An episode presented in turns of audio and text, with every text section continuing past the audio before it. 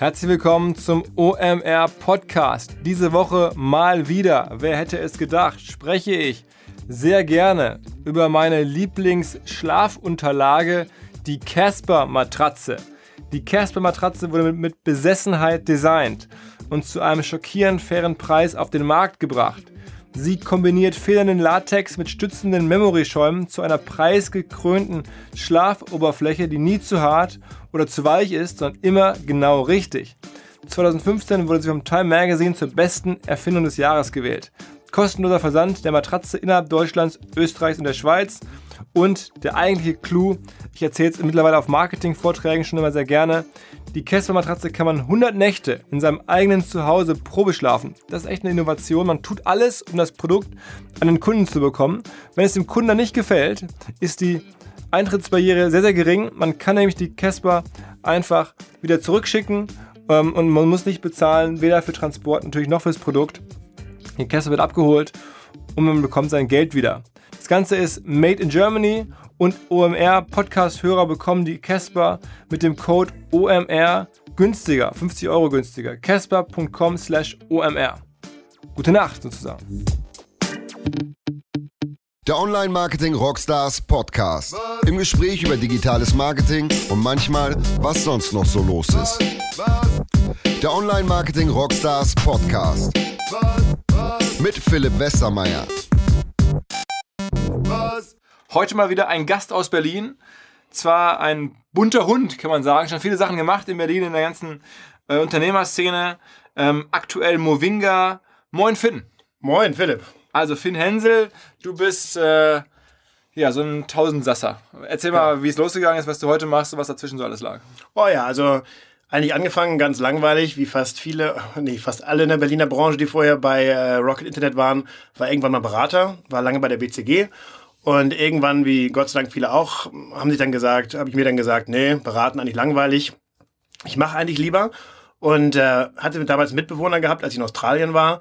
Der war auch bei der BCG, der hat dann irgendwann 21 Diamonds gegründet. Und da wurde ich so langsam neugierig, was, äh, was ist das eigentlich, diese Startup-Szene? Und äh, so bin ich das erste Mal in Kontakt mit Rocket gekommen. Und äh, nach langem Hin und Her ähm, hat dann Rocket irgendwann angeboten, pass auf, wir machen ein Salando-Business-Modell unten in Australien. Ähm, du kannst dir noch mit überlegen, wie das Ding heißen soll, bist quasi erster Mann an Bord und wäre das nicht was für dich. Und zu dem Zeitpunkt wollte ich eigentlich weg aus Australien, dachte dann so, Mensch, aber jetzt irgendwie ein Salando-Modell in Australien aufmachen, schon nicht schlecht eigentlich. Äh, fand das mega spannend und habe dann unten The Iconic gegründet. Das ungefähr zwei Jahre lang gemacht. Ähm, hauptsächlich mit Fokus, also Gründer gewesen, aber meine Fachgebiete waren immer Marketing und Produkt. Und ähm, nach zwei Jahren dann zurück äh, zu, äh, zu... Ganz kurz, Iconic ja. mittlerweile auch Milliarden bewertet, oder? Knapp. Also die ganze Fashion Group wurde ja herabgewertet. Ah, ja, stimmt, stimmt, stimmt. Deswegen äh, sind sie jetzt nicht mehr ganz so viel wert. Aber ich kann, glaube ich, sagen, dass äh, innerhalb der Global Fashion Group Iconic sehr, sehr gut läuft. Und das ist, glaube ich, äh, mit Abstand eines der größten Ventures der Gruppe ist inzwischen. Okay, okay. Genau, und dann ähm, entschieden, zurück nach Berlin zu gehen hatte ein Angebot von Pro7 Sat1, habe da den Inkubator Epic Companies mitgegründet, ähm, war einer von fünf Geschäftsführern, ähm, zusammen mit Marto Perutsch, Uli Exleben, Janosch Nowak und Adrian Frenzel, war wieder auch für den Bereich Marketing und Produkt, ähm, hauptsächlich Marketing verantwortlich. Und nachdem Epic dann äh, durch eine Entscheidung von Pro7 Sat1 ausgelaufen ist, habe ich lange überlegt, was kommt als nächstes. Ähm, habe dann viele Investments gemacht, ähm, Einhorn, Smack, äh, Cross Engage ähm, und Cast24 und habe dann endlich äh, mir überlegt, was ist eigentlich meine eigene Idee, die ich machen möchte und habe dann zusammen mit Uli von Epic zusammen Berliner Berg gegründet. Also kein klassisches Online-Business, sondern eher eine Craft-Bier-Brauerei, also was ganz Handfestes, auch wenig Online-Marketing-affin, höchstens ein bisschen Social Media und Influencer-Marketing und bin dann nachdem ich das quasi ein halbes Jahr gemacht habe und mir überlegt habe, ob ich nochmal was Digitales machen möchte, bin dann so irgendwann zu Movinga gekommen. Okay, also ist ja, also vielen Dank, also guter Überblick. Ja, viele Fragen. Die erste Frage, die natürlich sofort kommt, also ähm, Epic Companies hat ja, haben ja viele verfolgt, war ja eine große Ansage. Genau. Ähm, und jetzt diskutieren wir hier seit äh, Anbeginn des Podcasts eigentlich immer über Fernsehwerbung Quo Vadis. Mhm. Ähm, und dann haben auch schon einige hier bei uns im Podcast mal so die These rausgehauen, so ja, also ähm, man würde ja auch an Epic sehen, dass Fernsehwerbung nicht mehr so gut funktioniert. Äh, jetzt bist du natürlich der absolut prädestinierte Gast, das mal kurz zu beantworten. Ja, also ich würde sagen, das kommt wie immer im Leben drauf an. Ähm, ich glaube ganz fest daran, dass ähm, TV-Werbung dann besser funktioniert hat, als es noch nicht so viele Online-Companies gab, die TV-Werbung gemacht haben.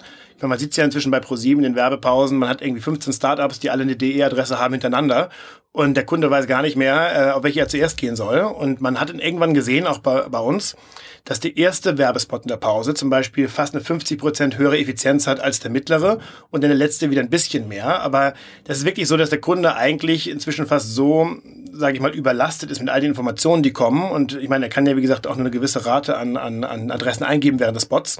Das heißt, schon mal deutlich weniger effizient wahrscheinlich geworden ist, als es noch vor drei, vier, fünf Jahren war. Mhm. Das zweite Thema, was man halt auch sieht, ist, dass Salando, wo es ja eigentlich ein Erfolgsbeispiel war, ähm, natürlich davon profitiert hat, dass sie die allerersten waren. Das heißt, es hat mit jemand mit Online-Fashion äh, noch niemand irgendwas assoziiert. Das heißt, niemand kannte Online-Fashion-Companies. Ähm, das war was völlig Neues. Es war also wirklich nochmal, man hat dem Kunden beigebracht, hey, du kannst jetzt Schuhe online kaufen. Und der Kunde dachte, boah, das ist ja krass, das kann man jetzt also machen. Und dementsprechend das Interesse natürlich an dieser Werbung war viel höher, als wenn jetzt irgendwie 15 verschiedene Firmen, die im gleichen Segment spielen, alle hintereinander TV machen, da ist halt dieser Wow-Effekt nicht mehr so da. Also von daher, ich glaube schon, es ist schwieriger geworden. Ich glaube trotzdem, es ist einer der letzten großen Massenkanäle, die man hat, wo man wirklich sagen kann, ich kann jetzt ganz Deutschland innerhalb von einem Monat erreichen. Man kann eine Marke aufbauen, die mit was aufladen. Das glaube ich ist online immer noch schwieriger.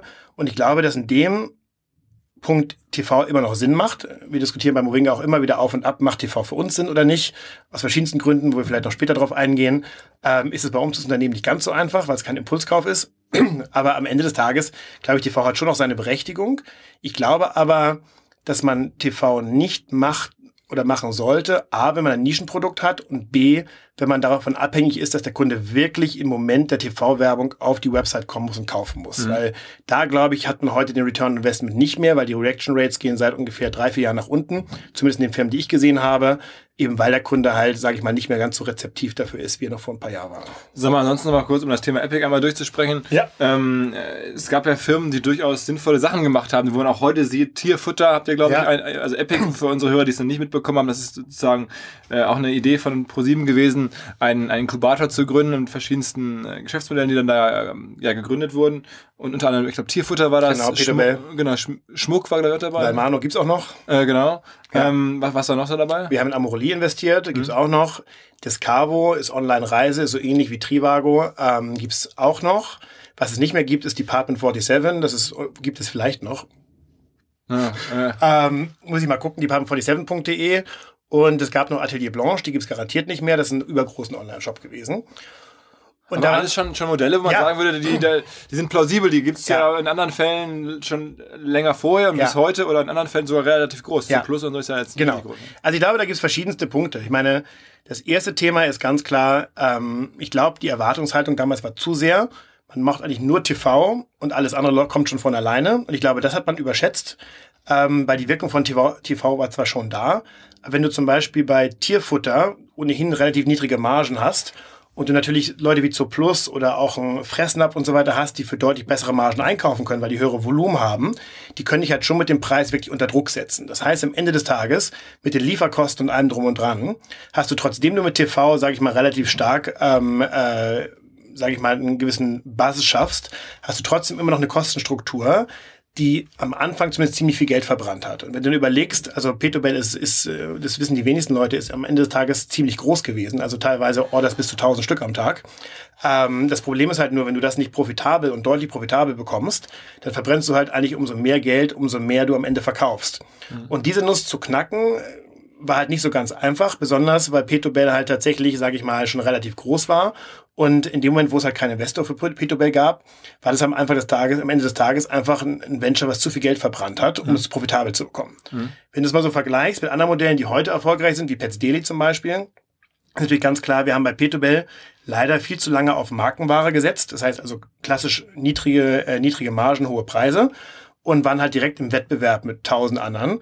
Während halt zum Beispiel Pets Daily hat natürlich den riesen Vorteil, ähm, die machen ihr, ihr Futter selber. Das ist komplett anders positioniert als das, was man im Supermarkt kauft.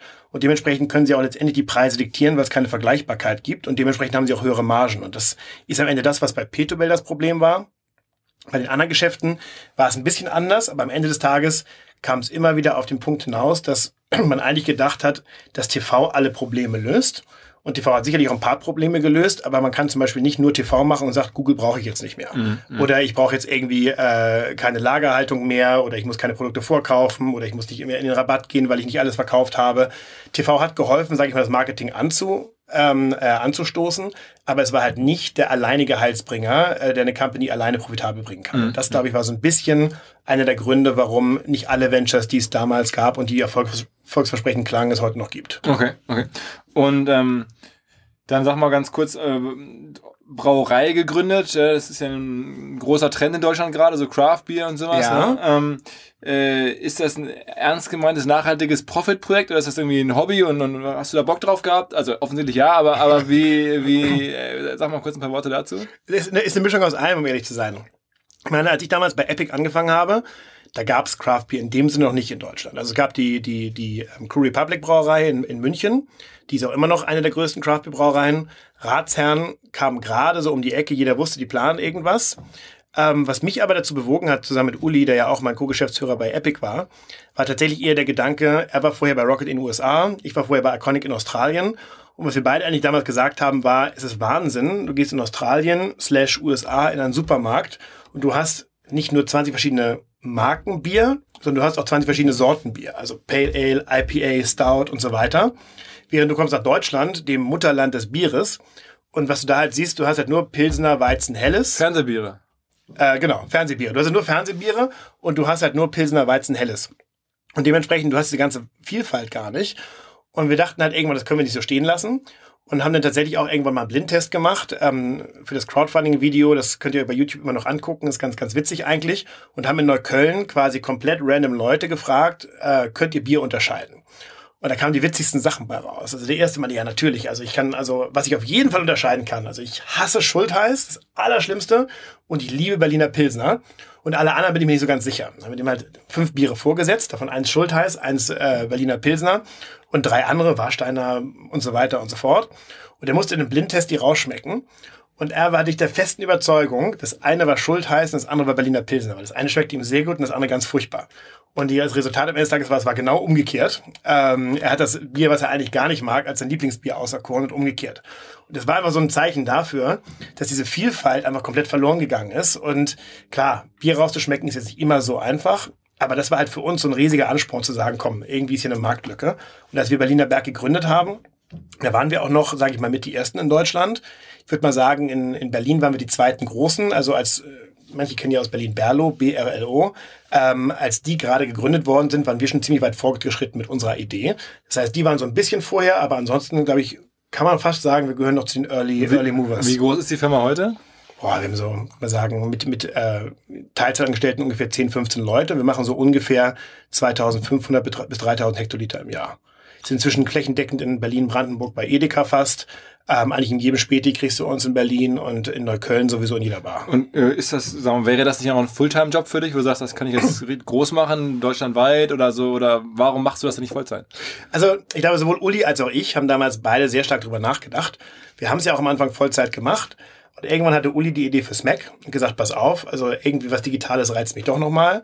Ähm, und ich hatte dann halt irgendwann tatsächlich durch die Gründer von Movinga, die ich kennengelernt habe, aber auch die Investoren, die ich gut kannte, haben mir halt irgendwann von Movinga erzählt. Und ich fand dieses Businessmodell Movinga so spannend, dass ich dachte, Mensch, es kann doch was richtig, richtig Großes werden. Und äh, ich bin nun mal irgendwo digital zu Hause. Und die Brauerei ist immer noch mein Liebhaberprojekt. Also ähm, ich kümmere mich wahrscheinlich deutlich weniger darum, als ich eigentlich äh, möchte und sollte. Aber am Ende des Tages hat es mich doch in die Finger gejuckt, noch was Digitales zu machen. Aber sagen wir mal, ich habe von, von Brauereien und so wenig Ahnung, mhm. ähm, aber ich verfolge den Trend auch und ja. ich, sehe jetzt auch, sagen wir mal, generell, es gibt ja in Hamburg hier mit Leute, die mit Getränken sehr erfolgreich sind, also mhm. Fritz Cola zum Beispiel und sowas. Kennen wir auch sehr gut, ja. Ähm, ist, äh, was ist das für ein Business? Ist das richtig, richtig erfolgreich? Also kann man da richtig äh, große Summen mit verdienen oder umsetzen? Oder ist das, ist das eine eingebaute Wachstumsbremse, weswegen du auch mhm. vielleicht gesagt hast, ah, okay, ich will lieber was, das besser skaliert oder so? Ja. Oder sag mal ein paar Worte zu dieser Branche, so dass man ein Gefühl dafür kriegt. Vielleicht keine Ahnung von. Das ist eigentlich ganz witzig, weil ähm, ich sag mal, ich kannte die Branche ja auch nicht wirklich vorher. Und ähm, außer dass ich halt natürlich keine Bier trinke ab und an. Ähm, aber das ist ganz witzig, weil in Startups hast du ja oft das Problem, du natürlich du online bist, überall verfügbar. Also skalieren ist nicht immer das große Problem. Viel größeres Problem ist eigentlich die Marge, dass du immer eine gute Marge haben musst. Im, im Investorenjargon heißt es ja Unit Economics. Das heißt, du musst eigentlich mit jedem Verkauf verdienen. Ähm, und erst dann sollst du skalieren. Aber das Skalieren an sich mit dem richtigen Online-Marketing ist nicht das Problem. Was ich kennengelernt habe in der Brauereibranche, ist es genau umgekehrt. Die Marge ist nicht das Problem, weil die Marge ist relativ hoch in der Getränkeindustrie. Das heißt also, am Ende das Bier zu produzieren, ist eigentlich nicht, sage ich mal, der große Kostentreiber. Natürlich kannst du da variieren zwischen, zwischen teuren Bieren, wie zum Beispiel IPA, wo du viel Hopfeneinsatz hast, viel Malzeinsatz hast und, sage ich mal, eher ein Pilsner, wo du eher weniger Einsatz hast. Aber die Marge ist eigentlich sehr, sehr gut. Das Problem ist vielmehr das Skalieren. Du musst halt Distributeure finden, du musst cool werden, du musst die richtigen Bars finden, die dich verkaufen. Und dann ist es halt eine sehr regionale Geschichte, ganz im Gegenteil zu digitalen Startups. So, du musst halt in einer Regionalität anfangen, da das Bier of Choice werden. Wenn du da angekommen bist und die richtigen Leute die trinken, dann kommst du in die nächste Stadt rein, in die nächste Stadt rein. Das ist also eine ganz andere Evolution. Und du hast natürlich recht, ist es wahrscheinlich am Ende eine geringere Skalierbarkeit als halt ein Online-Business. Okay. Aber trotzdem, sagen wir mal, so Leute, die einen Fritz Cola geschafft haben, die leben, denen geht's jetzt richtig gut? Ja, richtig. Genauso wie Monkeys Gin, das, das gleiche Thema. Oder halt Bionade. Das sind halt alles so Dinger, die haben es halt geschafft. Also ich glaube, man darf auch nicht unterschätzen, wie viele es gibt, die es nicht geschafft haben. Ähm, von denen liest man ja immer kaum, aber Getränkehersteller zu werden, ist ja in den letzten fünf bis zehn Jahren ein Riesentrend geworden. Und davon gibt es natürlich genug. Ich glaube, es gibt in Deutschland inzwischen alleine irgendwie 600 Gin-Sorten. Wie viel kennt man davon? Hier in Hamburg Gin Soul, in, in, im Schwarzwald halt Monkey 47. Aber ansonsten kennt man ja nicht so viel. Und man darf, glaube ich, immer nicht unterschätzen, wie viele Leute es am Ende des Tages nicht geschafft haben, weil sie halt die Distribution nicht hinbekommen haben. Und das ist halt schon die Krux an der Sache. Man ist halt immer von diesen Distributeuren abhängig. Und wenn man es dann schafft, dann schafft man es. Aber in vielen Fällen ist es halt auch nicht der Fall. Was, was, was schätzt du jetzt mal so ganz blöde gefragt, hast du dir jetzt wahrscheinlich nicht darauf vorbereitet, geht auch ein bisschen ab vom Thema, was macht so eine, so eine Fritz Cola wohl für einen Umsatz? Boah, die machen bestimmt schon ihre fünf bis zehn Millionen im Jahr, aber kann ich auch komplett daneben liegen. Aber das, das wäre ja noch wenig eigentlich, das wäre ja noch nicht mal so viel. Ja, wahrscheinlich wäre sogar mehr. Wahrscheinlich wäre sogar mehr. Du hast recht, die sind ja deutschlandweit distribuiert. Vielleicht geht es sogar an die 30, 40 hoch, aber echt schwer zu sagen. Okay. Ich meine, das Thema ist natürlich auch bei Getränke. Ähm, bei Online-Startups hast du halt quasi oftmals Märkte, die noch nicht saturiert sind, sondern du machst was Neues. Während halt der Getränkemarkt schon ziemlich saturiert ist. Das darf man nicht, man nicht unterschätzen, weil die Leute trinken ja gleich viel. Du musst halt bloß die Leute überzeugen, statt Wasser oder Red Bull musst du jetzt Fritz Cola trinken. Das heißt also, du bist immer in einem Wettbewerb mit jemand anderen. Während zum Beispiel äh, bei Movinga ist es ein bisschen anderes Thema. Klar, die Leute müssen umziehen, aber wir haben zum Beispiel auch als große Zielgruppe die Leute, die vorher ihren Umzug selber gemacht haben und die denken jetzt, boah, Mensch, alles ganz einfach und viel günstiger, warum buche ich es nicht einfach online? Und das ist natürlich schon so ein Thema, den Luxus hat die Getränkebranche nicht, weil die Leute jetzt nicht dadurch mehr trinken, indem sie halt sagen, puh, cooles Getränk. Äh, ich trinke jetzt einfach mal drei Liter als anstatt zwei Liter. Außer bei Red Bull scheinbar. Ich meine, die sind jetzt mit Getränken in die Champions League gekommen und, und der Stimmt. Typ ist ja ein Milliardär geworden. Ja. Äh, wie, also was ist da so die Secret Source gewesen? Ich meine, ist, alle sagen, das Content Marketing, das kann es ja nicht sein allein. Ja, also ich glaube, es ist eine, ist eine Mischung aus allem. Also ich glaube, der, der ist einfach sehr, sehr smart in dem Marketing-Approach, den er gehabt hat. Ähm, dass er halt quasi sehr, sehr spannende Marketingkanäle, die am Anfang zumindest nicht teuer waren, genommen hat. Ich meine, Einhorn macht ja eine ähnliche Strategie, die machen ja auch sehr viel Aufsehen und versuchen halt mit möglichst wenig Geldeinsatz halt einen großen Buzz zu erzeugen. Ich glaube, das war, hat für, hat für Red Bull auch sehr, sehr gut geklappt. Ich meine, inzwischen haben die auch riesige Marketingbudgets, aber die haben halt, sage ich mal, sich anders positioniert als andere. Und ich glaube, das hat einfach diese, diese Aufmerksamkeit gebracht. Ich glaube aber auch wieder bei Red Bull. Ich glaube, vor zehn Jahren war das auch noch einfacher. Da gab's halt, da warst du halt, wenn du was ganz anderes gemacht hast, so der spezielle Case, ebenso wie Salando das, das damals war. Während heute, ich meine, wie viel Club Mate, Mate, Mate-Verschnitte gibt's inzwischen? Wahrscheinlich mhm. irgendwie hunderte. Bist du halt als jemand, der irgendwas Neues macht oder der hundertste Energy Drink, bist du halt nichts Besonderes mehr. Und ich glaube, die Kunst ist viel mehr zu gucken, was gibt es heute noch nicht, was ist aber trotzdem vielversprechend. Das nächste ist ja irgendwie Cold Brew Coffee, was jetzt alle so toll finden und sagen, das ist das nächste große Ding. Also kalt, kalter Kaffee, manchmal mit Kohlensäure, manchmal ohne. Ähm, ob das groß wird, muss man gucken. Aber da könnte zum Beispiel auch einer kommen, der sich durchsetzt und der ist dann vielleicht der nächste Red Bull. Aber an mhm. sich, glaube ich, ist es halt, dadurch, dass es ein gesättigter Markt ist, ziemlich schwer. Craft Beer ist ein bisschen anders, weil die gesamte Craft Beer Sparte wächst halt gesamthaft. Das heißt, alle Player da drin wachsen. Ähm, und da musst du dich halt eher so ein bisschen absetzen hier und da. Aber Was ist da euer sozusagen euer Marketing? Äh, sagen wir mal, Erfolgsfaktor, wenn es sowas gibt, wahrscheinlich jetzt ja nicht Search und nicht irgendwie Referrals, sondern wie, was ist sozusagen der Trigger, den ihr gefunden habt, um eine Biermarke so an den ja. Start zu bringen? Also es mag zwar irrsinnig klingen, wenn jetzt äh, ein paar Jungs, die vorher Startup gemacht haben, jetzt in Neukölln eine Brauerei machen und ich sage, unser Ding ist eigentlich Authentizität. Aber, da, da habe ich so ein bisschen, also wenn ich dich jetzt hier so kenne, dann, dann neige ich dazu, es fast zu glauben, aber eigentlich ist so mein, mein Lieblingsbeispiel so irgendwelche, äh, sagen wir, WHUler, die zu Rocket kommen, sagen auf einmal, ja. ich habe mich in die Goji-Bären verliebt. Ja, genau. Und, äh, äh, ja. Dann denkt man sich, alles klar, ey, äh, eins nicht stimmt dann genau das. nice try. Ja. Ist genauso wie, ah, na, gut. aber da gibt es so einige Beispiele. Ich meine, dass ich Bier trinke, das glaube ich, glaubt man mir. Ja, das glaubt man, ja. Aber ähm, ich glaube, also bei uns war ganz wichtig am Anfang, ich meine, wie gesagt, es gab noch nicht so viele Craft-Biere. Und was uns ein bisschen gestört hat, ist, dass alle Craft-Biere, die in Deutschland kamen und, und bekannt wurden, die haben alle so auf amerikanisch gemacht. Und alle gesagt so, oh, jetzt das neue IPA Pale Ale und wir heißen jetzt irgendwie West Coast, sonst wie. Und was wir eigentlich gesagt haben, genau das, was ich eingangs schon sagte, ist eigentlich schade, weil wir sind eigentlich das Bierland Nummer eins in Deutschland, zumindest in der öffentlichen Wahrnehmung, auch außerhalb von Deutschland, vielleicht zusammen mit Belgien. Und trotzdem haben deutsche Craft-Brauereien es nötig, einen so auf USA und West Coast IPA und so weiter zu machen. Das ist auch prinzipiell nicht schlimm. Aber was wir halt von Anfang gesagt haben, ist, nein, wir müssen eigentlich dazu stehen, dass wir deutsche Wurzeln haben. Aber diese deutschen Wurzeln der Brauerei halt mit, äh, mit quasi neuen, modernen Ideen verbinden. Und wenn man mal unser Label bei Berliner Berg anguckt, sieht man relativ schnell, das ist zwar sehr poppig, aber tatsächlich von der, vom Format her, mit diesem Oval und so weiter, sehr an traditionelle deutsche Bierstile angelehnt. Wir haben uns auch absichtlich keinen crazy Namen gegeben, wie jetzt, ohne andere Namen nennen zu wollen, wie jetzt irgendwie was Amerikanisches, sondern haben wir gesagt Berliner Berg. Weil es A in Berlin direkt um die Ecke mal eine Bergbrauerei gab. Und wir dachten, das ist eine schöne, eine schöne Analogie. Und zweitens, weil wir auch tatsächlich sagten, wir wollen auch traditionelle Sachen machen, wie Berliner Weiße. Wir wollen auch ein Lager wieder machen, also wirklich auch sehr, sehr deutsche Bierstile. Und das Letzte, ähm, was dann noch der Punkt war, ist, und wir sagen das immer so ein bisschen, wir wollen so ein bisschen dieses Craft-Bier auch demokratisieren.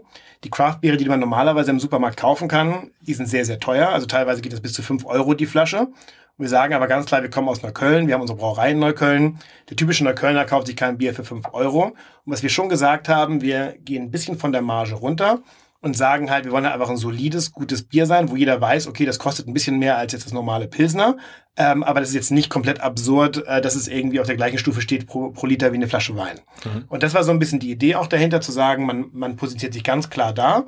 Viele der teuren Craft-Bier-Brauereien, ähm, dem ist es, glaube ich, ein bisschen übel, dass wir halt auch so, so relativ in diese in diesen Upper Mainstream gehen.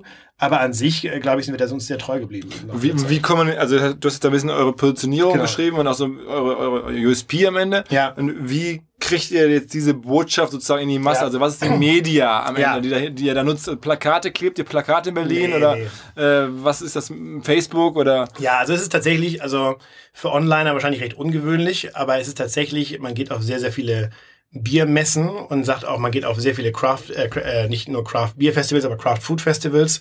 Das heißt also, man geht irgendwie auf diese typischen Food, ähm, man geht auf diese typischen Food Festivals und so weiter, wie es ja auch hier in Hamburg gibt, gibt es ja auch in Berlin auch und versucht halt da quasi durch den Auftritt vor Ort eine Positionierung, aber auch, sage ich mal, eine Bekanntheit zu erlangen, dass man dann tatsächlich so ein bisschen eher nischig anfängt. Und also B2B am Ende auch.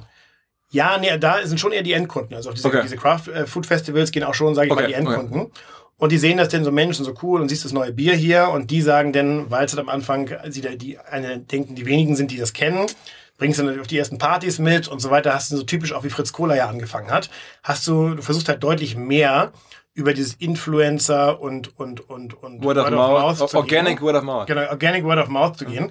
Weil ich kann dir auch sagen, sobald wir Berlin jetzt großflächig mit Berliner Bergwerbeanzeigen äh, zupflastern würden oder jetzt groß irgendwie Online-Marketing machen würden, wären wir sofort uncool. Weil alle denken so, boah, voll kommerziell, irgendwie, äh, guck mal, die machen hier Werbung, das kostet ja was und äh, das würde uns halt keiner mehr abnehmen. Ja? Also dementsprechend ist es immer so ein schmaler Grad zu sagen, okay, wir wollen halt authentisch bleiben, das kann man halt nicht irgendwie mit großen äh, Retargeting-Kampagnen und Display-Bannern machen, sondern das muss man halt wirklich tatsächlich auch versuchen, authentisch zu machen.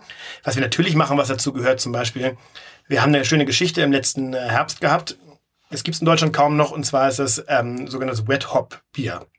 Das heißt, das ganze Bier, was in Deutschland gebraut wird, zu 99 Prozent wird mit Hopfenpellets gebraut. Das heißt, der Hopfen wird geerntet, gepresst, haltbar gemacht, vakuumiert und der ist irgendwie für die nächsten zwei Jahre irgendwie benutzbar. Und jede Brauerei kann halt diesen vakuumierten Hopfen kaufen und je nachdem, wann sie ihn brauchen, einsetzen. Was kaum noch eine Brauerei macht, ist der frische Hopfen, der noch feucht ist und direkt vom Feld kommt, quasi direkt in die Brauerei zu geben, nicht vakuumiert, nicht gestopft, äh, nicht quasi ähm, haltbar gemacht und so weiter. Und da haben wir letztes Jahr unsere erste sogenannte Wet Hop ähm, Serie gemacht. Und das haben wir relativ schön in einem YouTube-Video, ähm, aber auch bei Facebook dokumentiert, wie halt unser Brauer ähm, mit seinem langen Rauschebart ähm, dann quasi auf dem Feld dem Hopfenbauern hilft, hilft das zu ernten, die direkt in die Brauerei bringen, das direkt gebraut wird. Und das hat eine unheimlich große Reichweite entwickelt, ganz organisch, weil die Leute es halt einfach super fanden, diese Story dahinter. Und bei Facebook haben wir das groß gemacht, klar auch mit Sponsored Ads gearbeitet und guckt, okay, wer interessiert sich für Craft Beer und so dieses typische Targeting halt. Aber da muss man schon vorsichtiger sein, weil sobald auch bei Facebook gesponsert drunter steht, finden sie die Leute schon irgendwie wieder uncool, weil die meinen so, boah, wenn die es nötig haben, das Ding zu sponsoren, hm, und dann denkt man, dass euer Brauer mit dem Rauschebart irgendwie eine gecastete Werbung Genau, gar, ja, zum Beispiel. Also ja. du willst lachen, aber das ist schon, das ist teilweise schon so, dass die Leute, sobald da irgendwie sponsored Content ist, dass die Leute sofort misstrauisch werden, sagen, so da kann irgendwas nicht mit richtigen Dingen zugehen. Also ein Learning für uns, eine richtig coole Brand, die kriegt man nicht aufgebaut mit irgendwelchen gecasteten Rauschebärten aus Berlin Mitte oder so, sondern das ja, also solange es keiner rausfindet, ja, geht das wahrscheinlich. Aber ähm, gerade bei diesen Themen, wo halt so sage ich mal die am Anfang eine wirklich nischige Zielgruppe haben und du wirklich darauf baust, dass du diese Influencer hast. Ich glaube, sobald da irgendwie das, die erste Ahnung hochkommt, es könnte irgendwie alles fake und gecastet sein und in Wahrheit steht da irgendwie vielleicht Coca-Cola oder Bitburger hinter und das ist jetzt irgendwie nur so eine coole Marke, das ist schon oftmals die Befürchtung. Also mhm.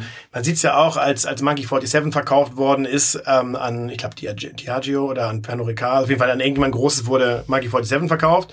Schon haben die ersten gesagt, so, oh, ist jetzt nicht mehr cool, das Produkt, ist ja voll Kommerz und so weiter. Gleiches war bei Bionade mal so ein bisschen der Fall und haben die nicht auch vielleicht so eine, so eine Haltbarkeit, einfach, dass so Marken dann irgendwann tot sind, weil sie, also ich meine, das ist ja das Spannende, bei so coolen Marken, wie ja. kannst du cool, das ist ein bisschen wie so, wie so Diskotheken, ja, oder ja. Clubs, also du schaffst es halt kaum, jetzt zwar, das P1 gab es auch noch ein paar Jahre, oder keine Ahnung, irgendwie. Gibt's glaube ich noch, aber. Ja, ja aber, aber dass da irgendwie ja, so der angesagte Ort ist, irgendwie. Es ist halt super schwer, ne? Ja, es ist ganz spannend, weil ich frage mich immer, und da habe ich mich viel beschäftigt, weil äh, neben meiner Passion für Performance Marketing habe ich auch schon eine gewisse Passion für Brand. Ich habe mich immer gefragt, woran liegt das? Ja, also ich meine, ein Beispiel Puma, da haben alle gesagt, das ist nur ein kurzer Hype. Die haben sich aber irgendwie gehalten, jetzt nicht mehr so ganz so cool, wie sie vor fünf Jahren waren, aber die haben noch so ein solides Business, ja. Dann hast du andere Marken wie Adidas und Nike, die haben es seit äh, Jahrzehnten geschafft, ein cooles Level zu halten. Und hast du eine Marke, und das ist eigentlich mein Lieblingsbeispiel als Negativbeispiel, ist Ed Hardy. Die war ungefähr, fühlt mal so zwei Wochen cool. Da hat Madonna es getragen, fanden es alle geil und genau zwei Wochen später fanden es alle scheiße. Mhm. Man fragt sich natürlich, wie kommt sowas? Ja, was bestimmt diese Länge dieses Produktlebenszyklus oder was bestimmt diese Länge des Markenlebenszyklus? Und was sind die, die Einflussfaktoren? Und was ist deine Antwort? Ich glaube, genau das Thema, das zum Beispiel Ed Hardy, ich meine, ich wusste irgendwann, dass Ed Hardy vorbei war. Ich meine, ich habe es selbst nie getragen, aber mir war das klar, dass es vorbei war, als ich irgendwann in einen MacPaper kam und gesehen, gesehen habe, es gibt Radiergummis mit Ed Hardy drauf. Ja, mhm. das, wo, wo ich das erste Mal so dachte, so, das kann nicht gesund sein für die Marke, das jetzt überall rauf zu klatschen, um noch irgendwie drei Euro mitzuverdienen.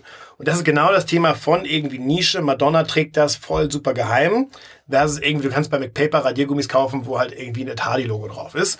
Und ich glaube, diese Kommerzialisierung, umso mehr du die vorantreibst mit der Zeit, desto mehr wird deine Marke irgendwann uncool. Und ich erinnere mich noch ganz klar, es gab diesen, diesen alten CEO von, von Puma, der die Marke erst richtig groß gemacht hat, der immer dagegen gekämpft hat, dass quasi Footlocker die Puma-Schuhe zu billig verkauft. Auch im Sommerausverkauf und so weiter. Der hat die lieber zerstört, die Schuhe und verbrannt, als sie zu billig zu verkaufen, weil er halt meint, sobald das in die Masse geht und jeder denkt so, boah, man kann ja eh Puma günstig kaufen und irgendwann auch die Leute, die du vielleicht nicht mit deinem Markenimage verbunden haben möchtest. Aber bei, aber bei Nike ist es ja auch so, ich meine ganz im Ernst, Nikes kannst du ja auch überall günstig kaufen und ja. es gibt wahrscheinlich jetzt ja, Leute, die, die jetzt nicht als besonders cool empfunden würden ja. und in Nikes rumlaufen. Ja, so, das ne? stimmt schon. Wobei ich glaube, dass Nike auch immer, sage ich mal, in gewisser Art und Weise eine Mainstream-Marke war. Während Puma natürlich sehr stark irgendwann auf diesen Coolness-Faktor gegangen ist einfach gar keine richtige Sportmarke mehr war, sondern eher eine Lifestyle-Marke. Ja, ja. Und das, glaube ich, war ein Tick, Tick zu viel. Und ich glaube, um den Bogen zurück zu Craft Beer zu spannen, du musst halt auch aufpassen, dass Craft Beer halt nicht irgendwann so ein Lifestyle-Ding war, was irgendwie zwei Jahre lang alle getrunken haben. Und dann kommt das nächste Ding, sondern wichtig ist, dass quasi Craft Beer das neue Bier wird. Dass du einfach sagst so, hey, Craft Beer ist nichts anderes als eine Evolution des Bieres hin zu besserer Qualität und kein Lifestyle-Produkt, was irgendwie zwei Jahre alle geil fanden, dann trinkt's jeder und dann wird's wieder uncool. Und ich glaube, das ist so ein bisschen die, die Analogie, die man da halten muss. Und alles, was zu sehr in den Bereich Kommerzialisierung reingeht, glaube ich, würde eher zu dem, zu dem, zu dem Gefühl führen, dass quasi es eigentlich nur ein Produkt ist, was irgendwann im Mainstream landet und dann irgendwann wieder vergessen wird. Ganz kurze Unterbrechung und Hinweis in eigener Sache. Und zwar haben wir immer ein bisschen Sommerprogramm, auch bei OMR. Und zwar haben wir die New Platform Marketing Konferenz. Die hieß im letzten Jahr New Platform Advertising Konferenz und wir haben irgendwie gedacht, das versteht man nicht so genau. Marketing ist noch besser. Also NPM in der Abkürzung. Am 2. August hier in Hamburg im Docks. Wir erwarten so 300, 400 Leute, haben da wirklich exzellente Referenten zu Marketing, Kampagnen, Ideen, Aktionen auf modernen Plattformen. Wie kriege ich Traffic von Pinterest? Wie kriege ich Traffic von Instagram, natürlich YouTube, Facebook? All die Themen. Ähm, da sehr, sehr äh, innovative Speaker, auch ungewohnte Gesichter, Deutsche, jetzt nicht die ganzen internationalen Stars. Und ich würde mich freuen, wenn ihr Bock habt, dabei zu sein am 2. August, New Platform Marketing Konferenz. Alle, die da hingehen, haben wir uns überlegt, um das mal so ein bisschen anzuteasern, bekommen außerdem ein, eine Freikarte von uns für unsere Aftershow-Party am 13.09. am ersten Messeabend äh, von der Demexco in Köln. Da machen wir eine große Party bekanntlich. Ähm, also einfach eine Mail schreiben, wenn ihr jetzt zu NPM geht, an podstars.omr.com und wir schicken euch sofort einen Code zu für die Party in Köln. So. Ähm, alles weitere dazu steht übrigens an den Show Notes. Jetzt geht's weiter. Okay, dann lass uns jetzt mal ein bisschen, äh, wir sind schon mitten hier abgedriftet, über, über Performance-Marketing sprechen oder ja. vor allen Dingen jetzt deine aktuelle Firma, wo du jetzt CEO bist, Movinga. Ja. Äh, die Firma hat eine bewegte Geschichte. Bevor Richtig. du da warst, sind da erhebliche VC-Summen investiert worden. Es geht darum, also ein, ein ist eigentlich ein Modell, wo, wo Umzüge äh, vermittelt werden. Kann man das so? Mhm, ich würde sagen, also vermittelt ist ein bisschen also ich glaube, es gibt so verschiedene, es gibt so ein Universum. Auf der linken Seite oder auf der einen Seite hast du quasi komplette Vermittlung oder einfach nur Anbahnung, das wäre so MyHammer, das wäre Umzugsauktion und so weiter. Und dann hast du auf dem anderen Extrem, wo wir, glaube ich, sind, hast du weniger Vermittlung, sondern wirklich, wir organisieren den Umzug, ja. Also wirklich, der Kunde sieht ja nur uns vom Anfang bis Ende. Also der Kunde zahlt eine Movinga-Rechnung, er sieht am Tag des Umzuges Leute mit Movinga-T-Shirt, der Spediteur tritt als Movinga-Spediteur gegenüber auf und am Ende des Tages kriegt er einen Blumenstrauß mit Movinga-Logo drauf. Also, wobei man, ich, also Stammhörer unseres Podcasts kennen äh, aus dem Podcast von Sven Schmidt die Beschreibung dafür, das nennt sich dann irgendwie Asset Light Modell genau. oder so.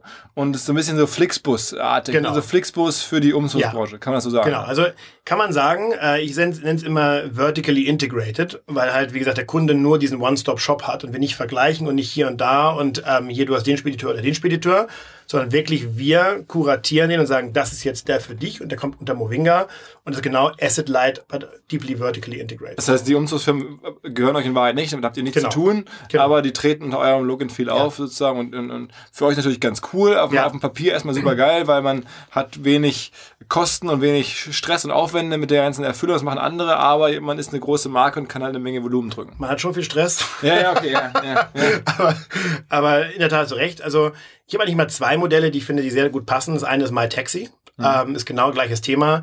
Die gucken auch, welcher ist der, der, der Taxifahrer, der in dem Moment am besten zu dir passt, weil du ganz dicht dran bist oder auf, der, auf dem Weg bist, in der Nähe bist und gute Bewertung bekommen hast. Und letztendlich aber du auf die Infrastruktur der Taxifahrer zurückgreifst, die ja auch letztendlich gebrandet sind mit MyTaxi, zumindest ein Großteil. Und du zahlst ja auch mit MyTaxi und du sammelst ja auch Punkte und bewertest ja auch den Fahrer bei MyTaxi. Gleiches bei Flixbus. Und genau das Gleiche ist eigentlich momentan, also ist, machen wir bei Movinga halt auch am Ende des Tages. Und äh, dann was kurz zu Ende zu erzählen, weil das gehört zur Firmengeschichte dazu. Da, da gibt es Artikel, äh, dass auf einmal ähm, die Firma sehr, sehr schnell gewachsen ist. Ich habe mhm. irgendwie, ähm, ich weiß noch genau, äh, als ich äh, letztes Frühjahr war ich mit äh, Freunden in Mallorca im Urlaub, auch so aus der Berliner Szene und so, und dann hieß es, das ganz große Ding könnte irgendwie schon 500 Millionen Bewertung haben und sowas. Und ich so, what the fuck, ey, was ist denn da los? Und ähm, auf einmal war das dann alles weg und es kam raus, dass die Zahlen viel, also in echt viel kleiner waren, als mhm. es in, äh, kolportiert wurde, als sie auch teilweise Investoren gezeigt wurden und äh, alle riesen Enttäuschungen und, und, und äh, auch, ich glaube, ja, äh, mehr als Enttäuschung, sagen wir es mal so, mhm. über die über die Gründer, das Gründerteam. Die sind dann gegangen ähm, worden von den Investoren, die darüber verärgert waren, und dann wurdest du geholt. Kann man das so sagen? Äh, würde ich jetzt nicht so sagen. Also es gab einen Overlap zwischen mir und den Gründern. Wir okay. waren gleichzeitig dabei. Ähm, wir haben uns auch am Anfang gut verstanden oder verstehen uns auch sogar immer noch gut. Aber es war einfach tatsächlich irgendwann so, ähm, die Firma ist ein bisschen aus den Fugen geraten. Und zwar aus zwei verschiedenen Gründen. Zum einen ähm, ist das Unternehmen so schnell gewachsen, dass teilweise die Qualität der Umzüge gar nicht mehr mitziehen konnte. Weil natürlich ähnlich wie beim Flixbus, wenn du, wenn ich heute irgendwie 20 mal so viele ähm, äh, Bustouren wie gestern verkaufe, dann brauche ich natürlich auch mehr Partner, ich brauche mehr Busse, die für mich fahren und so weiter und so fort. Und das Zweite ist natürlich, man braucht schon ordentliche Prozesse, weil man kann eigentlich nur wachsen, wenn die Prozesse im Hintergrund alle stimmen. Das heißt, fängt beim Invoicing an, also der Umzug, der auch stattgefunden hat, die muss den Kunden auch in Rechnung stellen. Dann brauche ich auch eine gewisse Art und Weise zu verstehen, wurde eigentlich storniert, also zwischen der Buchung und dem Umzug gab es eine Stornierung oder nicht. Wenn ja, haben wir storniert, weil wir keinen Spediteur gefunden haben oder hat der Kunde storniert, was waren die Gründe?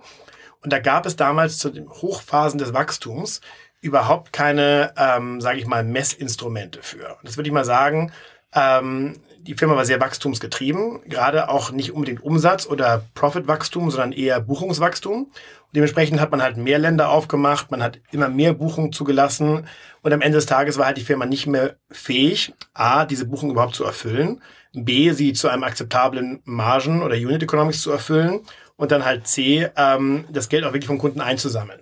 Und dementsprechend, ich würde gar nicht sagen, dass es da jetzt irgendwie groß Probleme gab, dass die Zahlen jetzt nicht richtig waren, die Investoren gesehen haben. Ich glaube einfach, viele haben immer nur auf das Buchungsvolumen geguckt und meinten so, Wahnsinn, das Buchungsvolumen geht ja durch die Decke. Am Ende des Tages haben aber viele nicht erkannt, unter was für eine Komplexität oder was unter, unter was für eine Spannung ähm, das die Firma gebracht hat. Ich habe es mal damit verglichen, eigentlich, man, man nimmt eigentlich einen Trabi, packt einen Porsche-Motor rein und fährt halt mit irgendwie 260 über die Autobahn und alles fängt an zu wackeln und die Türen fallen langsam ab, aber alle freuen sich darüber, wie schnell das Auto jetzt ist.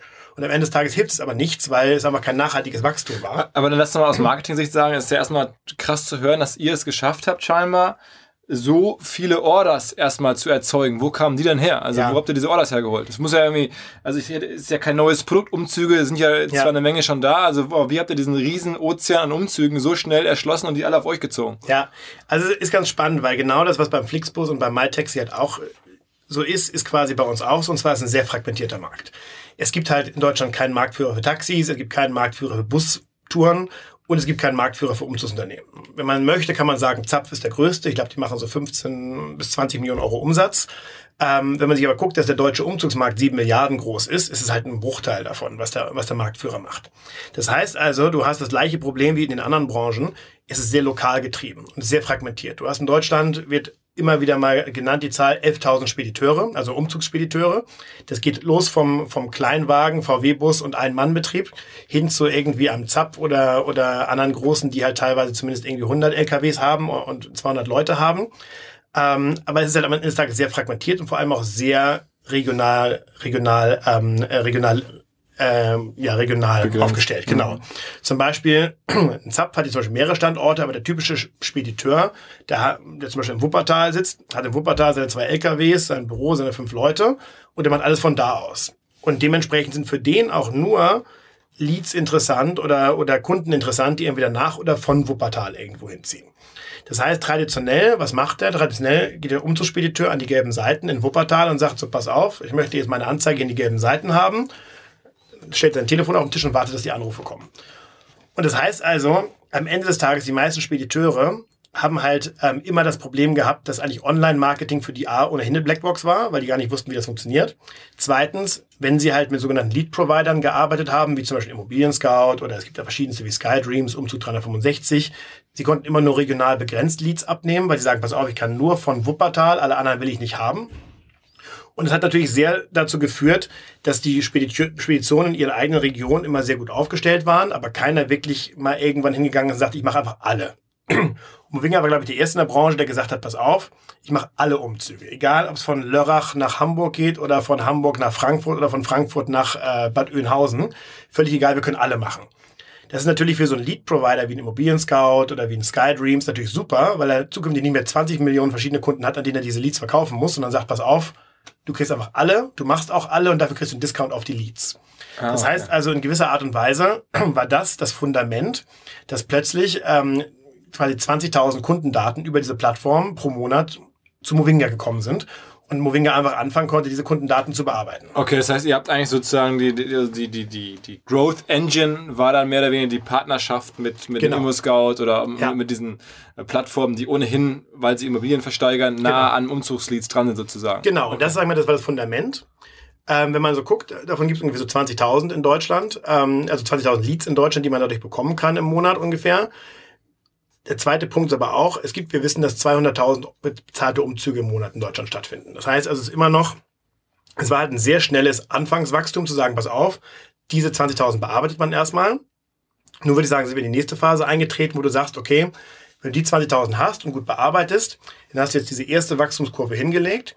Jetzt geht's aber darum, wo, kommst, wo kommen die anderen 180.000 her? Und das ist, finde ich, immer ganz spannend, weil das so ein bisschen auch die, die intellektuelle Challenge bei Movinga ist, zu sagen, okay, wie erreichst du eigentlich Kunden, die gerade umziehen wollen? Und das ist, sage ich mal, das Wachstum ist jetzt immer noch äh, mehr als 10 Prozent im Monat, was immer noch stolz ist für ein Startup.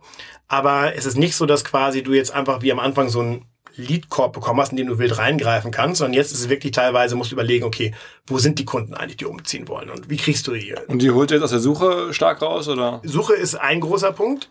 Ich meine, ich habe so verschiedene Hypothesen. Wir machen zum Beispiel auch TV, das läuft auch sehr, sehr gut bei uns. Ich muss sogar sagen, überraschend gut. Ähm, ich habe das eigentlich nicht erwartet. Und zwar aus dem Punkt, weil bei Iconic in Australien haben wir auch viel TV gemacht, bei Epic sowieso. Das waren aber immer Produkte, Impulskäufe. Impulskäufe. Also nee, genau. Hundefutter jetzt weniger, weil, ähm, äh, weil du kaufst kein Hundefutter, wenn du keine Hunde hast. Aber du hast halt genug Hundebesitzer in Deutschland, das ist immer noch irgendwie eine Masse. Streuverluste sind okay. Genau, ja. Streuverluste ist okay. Bei Umzügen war ich, mir, war ich mir immer nicht ganz sicher. Aber ich sage, okay, wie viele Leute ziehen im Jahr um? Okay, also es gibt 12 Millionen Umzüge im Jahr. Ähm, ist der Streuverlust zu hoch, ja oder nein? Gerade eben, weil die Leute, die sich nicht für Umzüge interessieren, die verlierst du halt komplett. Ja, also die, die, die schalten halt komplett ab. Und erstaunlicherweise hat es trotzdem sehr gut funktioniert. Wir machen auch weiterhin TV. Das ist halt ein Punkt. Denn das zweite ist natürlich Suche, weil Suche ist natürlich, ist natürlich reines Pull, reines Demand-Driven äh, Advertising. Das heißt, es funktioniert auch sehr gut. Aber darüber hinaus auch ähm, wissen wir, dass es noch einen riesigen Markt gibt an, an Leuten, die umziehen, teilweise auch selber organisieren heute noch, ähm, die wir halt weder über Google noch über Plattformen erreichen können. Die kannst du sicherlich über TV äh, erreichen, wenn du richtig tiefe Taschen hast, weil dann erreichst du irgendwann jeden, ähm, zumindest jeden in einer bestimmten Zielgruppe. Aber was wir halt glauben, ist, dass wir eher so auf, auf Live-Events gehen. Das heißt also, wann zieht man eigentlich um? Man zieht eigentlich um, wenn man entweder heiratet, man zieht um, wenn man ein Kind bekommt, man zieht um, wenn man sich trennt, man zieht um, wenn man den Job wechselt, man zieht um, wenn man irgendwie, ähm, wenn man mit der Universität fertig ist und so weiter und so fort. Und ich glaube, das ist so ein bisschen die Challenge, die wir haben, dass wir halt sagen, ähm, wir wollen halt nicht, will ich sagen, weg von diesen Lead-Plattformen, das sind wir schon größtenteils, ähm, aber wir wollen mehr hin, um mit unserer eigenen Marke selber die Kunden zu gewinnen, als einfach Leads abzutelefonieren, die von uns einen Drittanbieter gibt. Weil es auch eure Firma natürlich wertvoller macht, wenn ihr die, also wenn ihr jetzt nicht an einem Lead-Korb hängt und da abhängig seid, sondern wenn ihr unabhängig. Total. Ja. Genau, also du hast sogar zwei Elemente. Du hast einmal das Element, solange du Leads einkaufst, einkaufst bleibst du immer im Callcenter. Das heißt, äh, quasi, wenn du ein Lead bekommst und den kriegen auch vier andere und du bist der Einzige, der sagt, hey, geh zu unserer Website und die anderen sagen, alle kommen, buch am Telefon, hast du immer einen Nachteil. Mhm. Das heißt also, du wirst immer ein Callcenter brauchen. Ähm, das ist aber nicht die Vision von Movinga. Die Vision von Movinga ist halt, diesen ganzen Prozess zu automatisieren, dass du eben niemanden brauchst, der am Telefon ist, sondern tatsächlich alles online abdeckst. Das ist halt der, der Nachteil Nummer eins, wenn du Leads einfach nur machst. Der Nachteil Nummer zwei ist, ähm, dass deine Conversion Rate wirklich sehr, sehr gering ist, weil natürlich vier andere auch anrufen und am Ende kommst du immer in einen Preis, äh, in, eine, in eine Preisspirale rein, die du gar nicht haben möchtest. Das dritte ist, und das war ganz spannend, ähm, wir haben halt irgendwann mal die Kunden befragt, die mit uns umgezogen sind. Ähm, wie war der Umzug mit ihnen, mit uns und so weiter und würden sie uns weiterempfehlen? Und was wir festgestellt haben, Leads, die wir quasi von, von Real Estate Plattformen einkaufen, Immobilienplattformen, die haben am Ende gar nicht verstanden, dass wir sie umgezogen haben, sondern die haben gesagt, so Mensch, ja, mit Immobilienskauf würde ich jedes Mal wieder umziehen. Hm. Und das heißt also eigentlich, äh, du hast halt bis auf diese Einmaltransaktion, mit der du im schlimmsten Fall noch nicht mal Geld verdient hast, hast du eigentlich keinen Benefit geschaffen, weil der Kunde erinnert sich nicht an dich. Ähm, du hast eine schlechte Conversion Rate, weil ähm, der Kunde, du bist komplett austauschbar, der hat noch nie von dir gehört, bevor du ihn anrufst und der ist sehr preisgetrieben. Und was wir halt gesehen haben, ist, dass diese eigenen Leads oder das eigene Marketing, was wir machen, da ist die Cost per Lead zwar höher als beim äh, bei den Plattformen, aber die Conversion Rate ist teilweise fünfmal so hoch.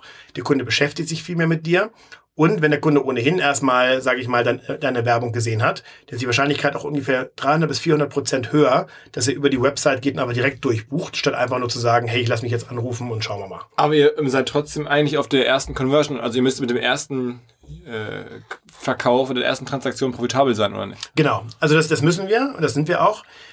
Was ich aber glaube, was ein großer Unterschied ist, ist, wenn du einen guten Service und eine gute Qualität lieferst, deswegen wenn ihr unsere Online-Marketing auch so ein bisschen verfolgt und mal guckt, was wir eigentlich so gemacht haben. Unsere Bewertungen sind deutlich besser geworden. Wir haben sehr viel in Qualität investiert. Das, das kommunizieren wir auch relativ aggressiv. Wir haben mit dem Ralf Möller als Testimonial einen Schauspieler, wo man sagt, ja, den kennt man, den vertraut man, der würde jetzt nicht für was Doofes Werbung machen.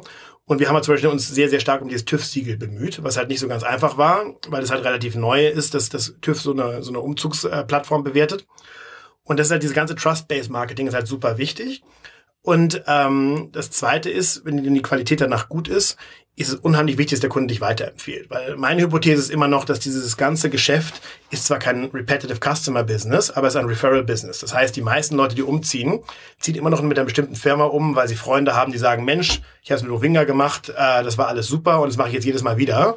Und dann der Kumpel sagt, ja Mensch, cool, dann probiere ich das auch, wenn ich jetzt umziehen muss. Und sag mal, ähm, äh, Ralf Möller war das easy, den zu bekommen? Ich meine, er hat ja Optionen. Der, der müsste jetzt nicht für eine Firma werben, die schon auch so eine, sagen wir bewegte Geschichte hat vielleicht, ähm, wo man auch im Netz eine Menge Reviews lesen kann, die nicht so begeistert sind. Ja, das stimmt. Ähm, das war eigentlich ganz witzig. Also wir haben damals die Agentur, die ja auch viel für Berliner Startups macht, Try No Agency, ähm, gebrieft, zusammen mit zwei anderen Agenturen. Und wir haben uns am Anfang eigentlich in das Konzept verliebt. Im Sinne von dieses Thema, du hast eine Akademie, du hast einen starken Typen, der das irgendwie, äh, der die Leute trainiert und das wird irgendwie alles super. Und, ähm, und irgendwann war eigentlich die Idee der Agentur, du brauchst eigentlich gar kein Celebrity. Ähm, du brauchst halt irgendjemanden, äh, nur der stark ist und der gut aussieht. Und dann haben wir lange drüber nachgedacht. Und ich habe gesagt, so Mensch, ein Celebrity wäre eigentlich schon nicht schlecht, weil ich habe da mit Florian Heinemann gesprochen, der hatte mir dann damals von Sebastian Vettel bei Tirendo erzählt und so weiter.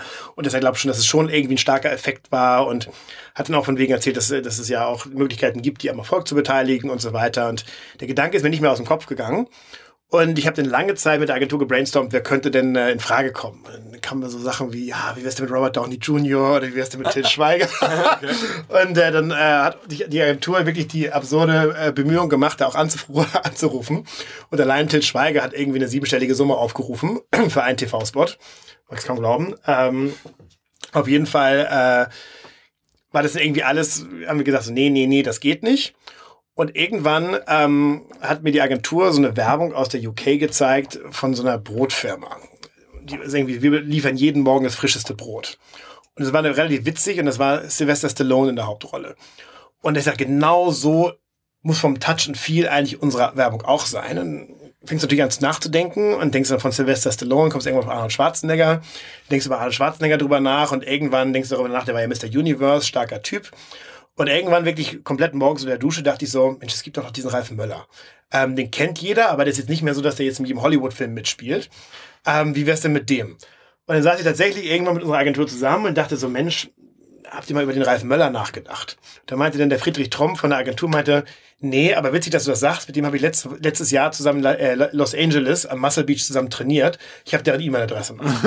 so. Und so kam das denn, dass er dem halt einfach geschrieben hat. Und der hat innerhalb von einem Tag geantwortet, meinte, hey, finde ich spannend, schick mal das Konzept rüber. Und er hat das Konzept rübergeschickt. Und er hat natürlich schon viele Fragen gehabt, wie, hey, wie sieht das aus? Auch irgendwie, was, was seinen öffentlichen Ruf angeht und wenn da Sachen nicht so gut laufen. Aber der war zumindest so, dass wir, als wir uns dann getroffen haben, er gesagt hat, pass auf, finde ich super. Und in der Tat hat er auch eine kleine Unternehmensbeteiligung an Movinga dann bekommen, also ähnlich wie so äh, das, was der Florian Heinemann damals mir angedeutet hatte für Tirendo. Und ähm, der war dann relativ schnell Feuer und Flamme. Aber, aber ist denn, sagen wir mal, eine Unternehmensbeteiligung an Movinga? Ich frage jetzt mal so ein bisschen fies nach, weil da sind ja jetzt so viele Millionen schon investiert worden, auch schon zum Teil verbrannt worden in der, in der ersten Phase. Äh, du müsstest ja jetzt einen Exit machen oder ein IPO machen, damit der jemals Geld sieht, stelle ich mir so vor. Ja, also ich glaube, da hat man schon im Laufe der Zeit Mittel und Wege gefunden, wie er da, sag ich mal, ein bisschen die Downside äh, Protection schon hat, ja. Also, also das heißt, na, euer, eure in der Fachsprache Cap Table, eure Gesellschafterstruktur wurde nochmal so ein bisschen umgebaut. Genau, also auch allgemein unser, unser, unser Mitarbeiterpool wurde schon im Laufe der Zeit dynamisch angepasst, damit das auch letztendlich für die Leute alles äh, auch irgendwie eine attraktiv bleibt. Weil, gibt, ja. Ja, also ja. Nach dem ersten Crash sozusagen, hätte ja. man gesagt, dass, äh, ich hätte so gedacht, das Ding gibt's bald gar nicht mehr so ungefähr. Ja, ist jetzt, hier. Ja, ja, ja. Aber auch in, in der echten Welt übrigens, ich meine, auch mit diesen ganzen negativen Reviews, die kann man ja nicht mal so e-, eben Bestimmt. Äh, umbauen, wie wo man macht man einen Notartermin, alle sind sich einig, dann ist, die, ist der Cap Table äh, wieder bereinigt, aber, ja. aber bei negativen Reviews im Netz, äh, wo ja. Leute dann schreiben, äh, ich habe mir den umgezogen und habe da gestanden, alles gepackt, da kam keiner und so, das sind ja dann schockierende Sachen. Ja. Äh, äh wie kriegt man das wieder aufgefangen? Also, es sind, es sind, glaube ich, verschiedenste Themen. Äh, also, ähm, grundsätzlich war es ganz witzig, also nachdem der TV-Spot im Kasten war, da ist eigentlich der, das ganze Thema erst ganz explodiert, ähm, was glaube ich so letzten Mai war. Das war eigentlich ganz witzig, dann wollte der Ralf Möller war in Berlin und wollte mich unbedingt sehen. Ähm, und ich dachte so, oh Gott, jetzt sagt er gleich, er will nicht mehr, ähm, bezieht sich auf irgendwas im Vertrag. Und muss ganz ehrlich sagen, das habe ich dann schon zu schätzen gewusst. Dann hat er sich mit mir im Hotel getroffen, er war eine halbe Stunde zu spät. Und irgendwann kam er dann mit seinem amerikanischen Art und Weise, kam er an, umarmt mich so, hey Buddy, I'm always with you. das war schon mal gut, das war sehr ermunternd, dass er schon mal, dass er an Bord bleibt.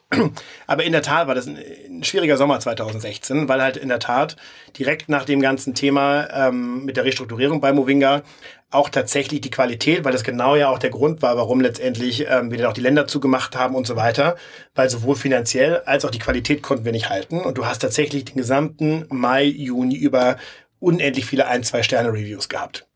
Und es war schon teilweise so, dass wir uns irgendwann sogar überlegt haben, müssen wir den Namen ändern und wieder komplett neu anfangen. Ich meine, unsere Wettbewerber von um die Ecke haben es ja gemacht. Ähm, sicherlich nicht ganz freiwillig. Die, die, die hießen Move, 24, Move 24. Move 24. Wie heißen die jetzt? Also die, die hießen früher Movago. Also okay. Ähm, da hat aber auch gerade das äh, ein Gericht in Hamburg äh, relativ klar gemacht, dass sie hätten so nie heißen dürfen. Ähm, und äh, Weil jetzt, zu nah an euch dran. ja, genau. Und jetzt Ja. heißen sie Move 24. Und ähm, die haben natürlich schon so gemacht. Die hatten auch am Anfang nicht so ganz, äh, sage ich mal, ihre Qualitätsstandards scheinbar im Griff. Zumindest wenn man das äh, sich den Reviews anguckt. Die haben sich dann irgendwann mittendrin umbenannt. Wahrscheinlich aus zwei Gründen. Deswegen und äh, weil es zu nah an uns dran war.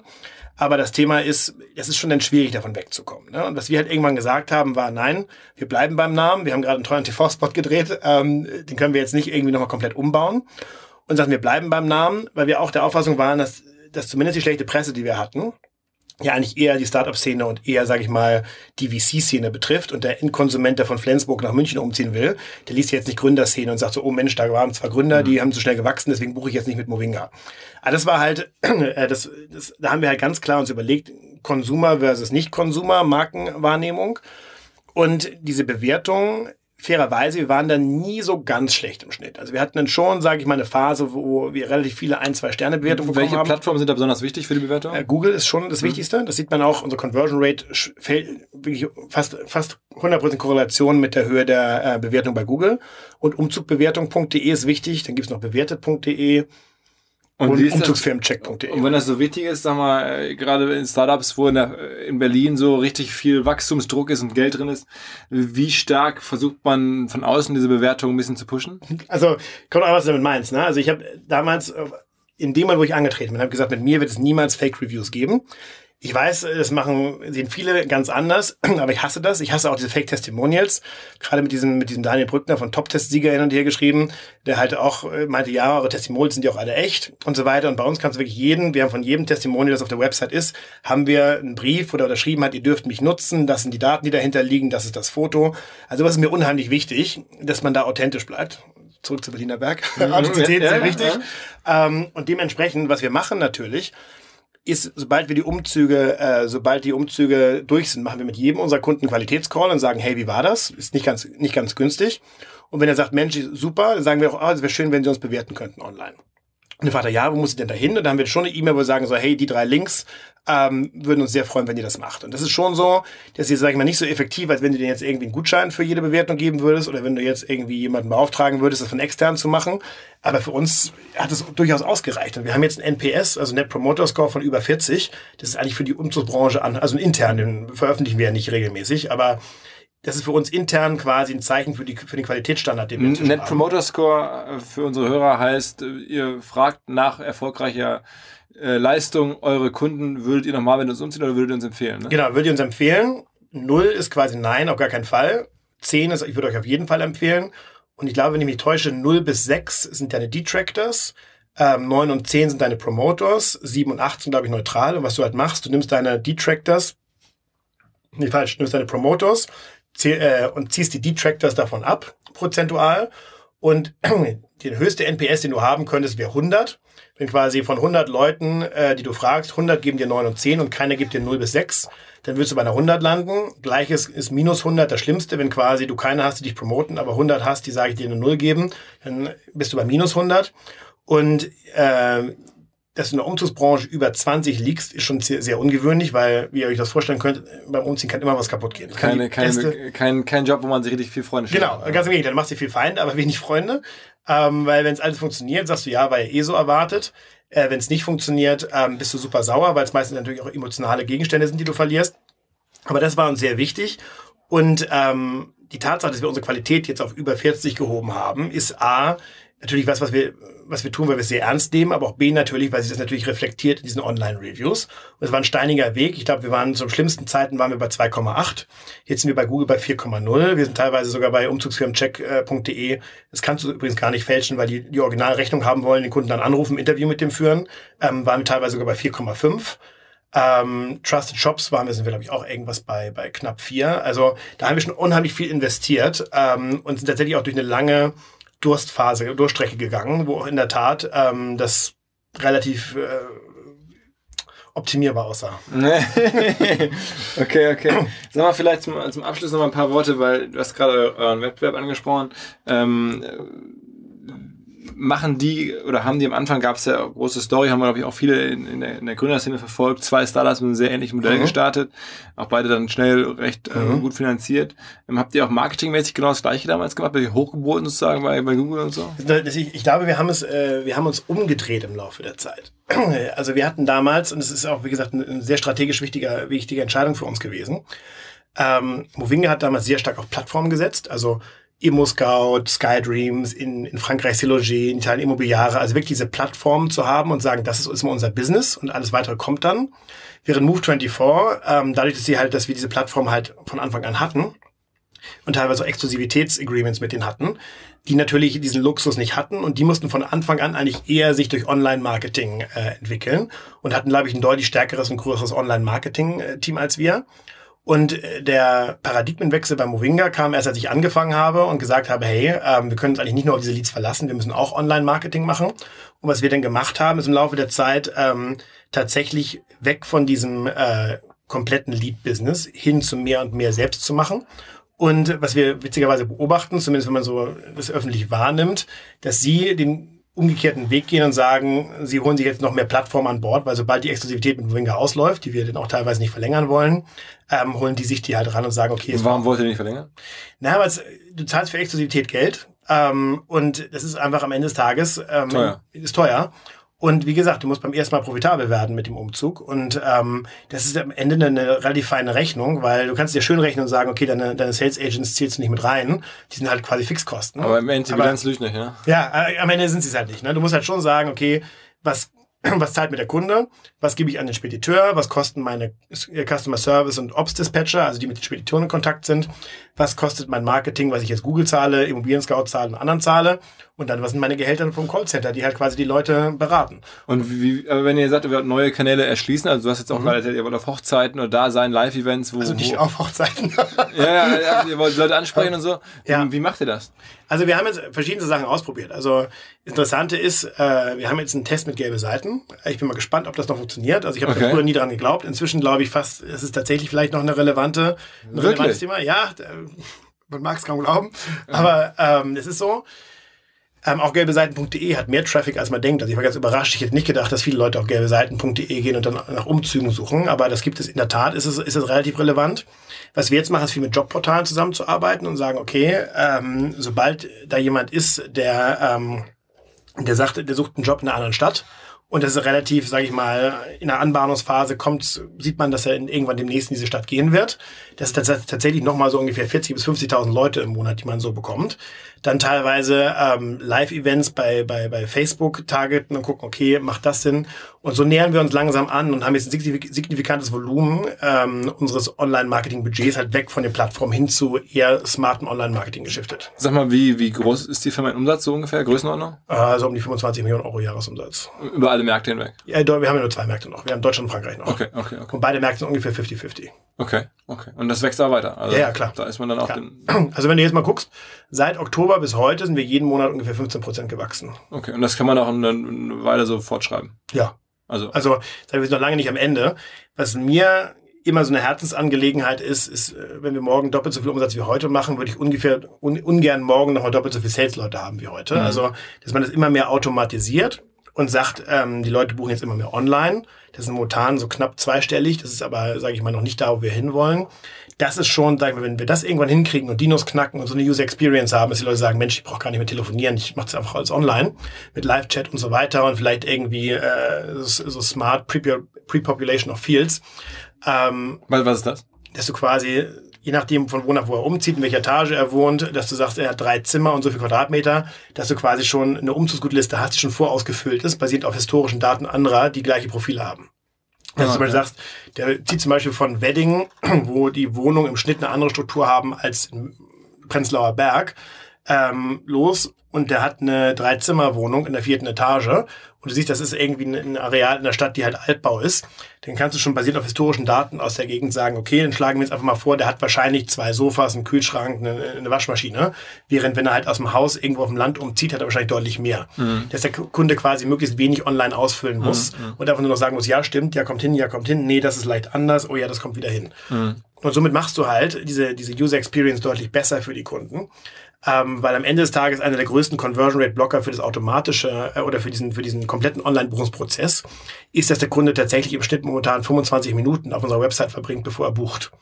Und das ist halt in der Tat, der geht dann halt immer wieder seine Umzugsgutliste durch, der guckt dann wirklich jedes Zimmer nochmal nach, habe ich wirklich die richtige Volumen eingegeben, vielleicht wie doch noch eine Versicherung dazu, ja oder nein. Und das zu vereinfachen und um dem Kunden ein gutes Gefühl zu geben, dass er immer einen guten Preis bekommt, egal ob er jetzt 100 oder 99 Prozent akkurat ist. Das ist schon nochmal so eine, eine Nuss, die noch zu knacken ist im Laufe der Zeit. Also ich kenne es von mir selber. Ich äh, stehe gerade vom Umzug. Da kommen dann Leute und gucken sich in der Wohnung an. Und die kommen dann vorbei ähm, und, und, und, schauen sich unsere Wohnung an und sagen, ah, okay, so und so, und machen sich ein paar Notizen. Ja. Ähm, also von wegen alles, alles selber eingeben, da kommt sogar dann der, der, der Anbieter heraus. Ne? Also. Aber das kann ich dir sagen, also daran glaube ich nicht, äh, weil das haben wir, haben wir schon viel und oft getestet, äh, auch mit anderen Speditionen.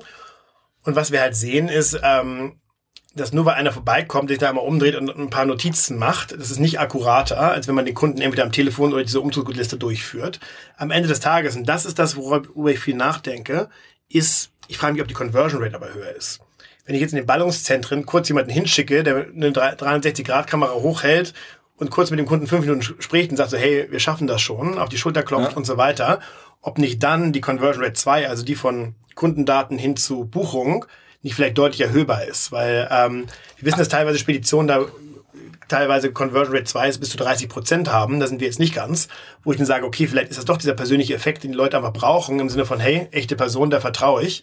Ähm, und dementsprechend ähm, kann da doch noch Sinn hinterstecken. Also ich kann es ja nur aus meinem Alltag äh, sagen, es war wirklich so, ich saß bei uns zu Hause und äh, äh, es war irgendwie am Arbeiten, morgens vor der Arbeit irgendwelche Mails geschrieben und dann kam, äh, klingelte es und ich habe, wer kommt denn jetzt? Und dann sagte meine Freundin, ja, da kommt der, der kurz die Wohnung an.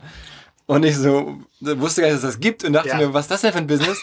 ähm, und dann denkst ja. du sofort, wenn du so, einer, so, ne, so ein bisschen so über Geschäftsmodelle ja. nachdenkst, denkst du, okay, das ist ja komisch. Ja. Ähm, aber ich kann dir auch sagen, der war dann da, ich habe den nur einmal Hallo gesagt und nachher sagte meine Freundin, der war ja nett und äh, mhm. dem, das war ganz gut und dem habe ich jetzt die Nummer, bla bla. Ja. Also genau was du beschreibst. Äh, ja. Man denkt eigentlich erstmal so, aber man ist man, glaube ich, auch super stark in seiner eigenen Blase. Also wir, ja. sind wir so ein bisschen in derselben Blase. Wir würden uns vorstellen, es müsste so anders gehen. Ja. Aber die, die, die echte Weltblase, in meinem Fall hat nur meine, meine, meine ja. Lebensgefährtin schon, ne? Und schon, zack, merkst du, es ist doch anders. Ne? Die ja. sagt dann, geil, dass der da war und so.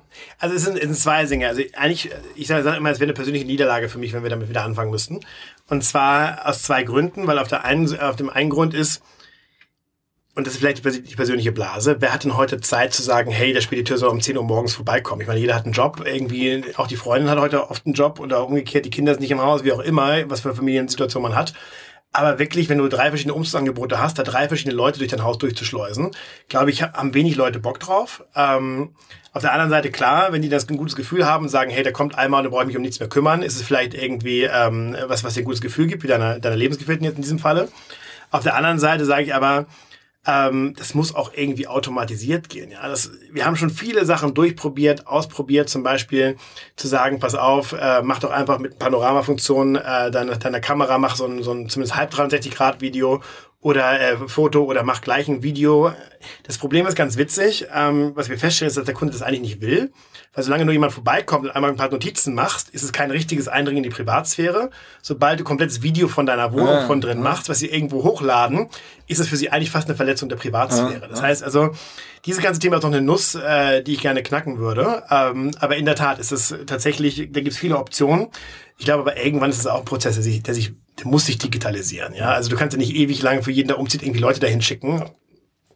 Also getreu dem Motto, alles, was digitalisierbar ist, wird irgendwann digital- digitalisiert. Genau, ganz genau. Ähm, warten wir es mal ab, wie lange es noch dauert. Ich hoffe äh, für euch, auch vor allem nach diesem, nach diesem Kampf oder nach dieser, äh, ja, es ist ja wirklich, wenn man so die Sportmetapher mag, ist es ja schon, schon, schon irgendwie eine, eine Auferstehung jetzt irgendwie der Ja, das Firma. stimmt. Und, und, und viel, Sind wir auch viel, sehr stolz drauf, dass wir das geschafft haben. Absolut. Also finde ich auch echt äh, cool, wie ihr da jetzt, äh, was du hier so erzählst, dass ihr da ähm, trotz allen Problemen weiter Ja. oder jetzt richtig da nochmal versucht, es zu drehen. Ja. Ähm, ja, ansonsten hast du ja noch ein paar andere Sachen äh, Genau. im Köcher, äh, wenn es nicht klappt. Ich ich drücke die Daumen und ähm, bin mir sicher, äh, du würdest auch noch ein paar weitere neue Sachen finden. Ich bin gespannt, was da so kommt. Äh, danke, dass du da warst. Sehr Äh, gerne. Vielen Dank für die. Einladung. Und ähm, ja, bis bald mal wieder. Danke, Philipp. Ciao, ciao. Ciao. Ganz kurz, bevor alles vorbei ist, nochmal der Hinweis, wenn ihr hier Podcast-Hörer seid, das soll belohnt werden und ihr geht vor allen Dingen auch zu NPM, das soll erst richtig belohnt werden, dann schreibt uns eine kurze Mail ähm, und wir schicken euch einen Code für die Party in Köln. Also Hinweis hier nochmal auf unsere beiden Veranstaltungen, unsere NPM New Platform Marketing am 2. August, alles über Marketing auf modernen Plattformen und unsere Party am Abend des ersten Messetages im Bootshaus in Köln mit allen möglichen Acts. Ähm, da wird richtig was los sein. In den letzten Jahren war das immer ein sehr, sehr, sehr schöner Abend. Wir würden uns freuen, wenn man sozusagen unsere Medienmarke nicht nur im Podcast erlebt oder nicht nur ähm, im Portal oder auch bei Facebook, sondern wenn wir auch mal wieder Touchpoints haben in der echten Welt. Das könnte der Fall sein am 2. August oder am 13. September.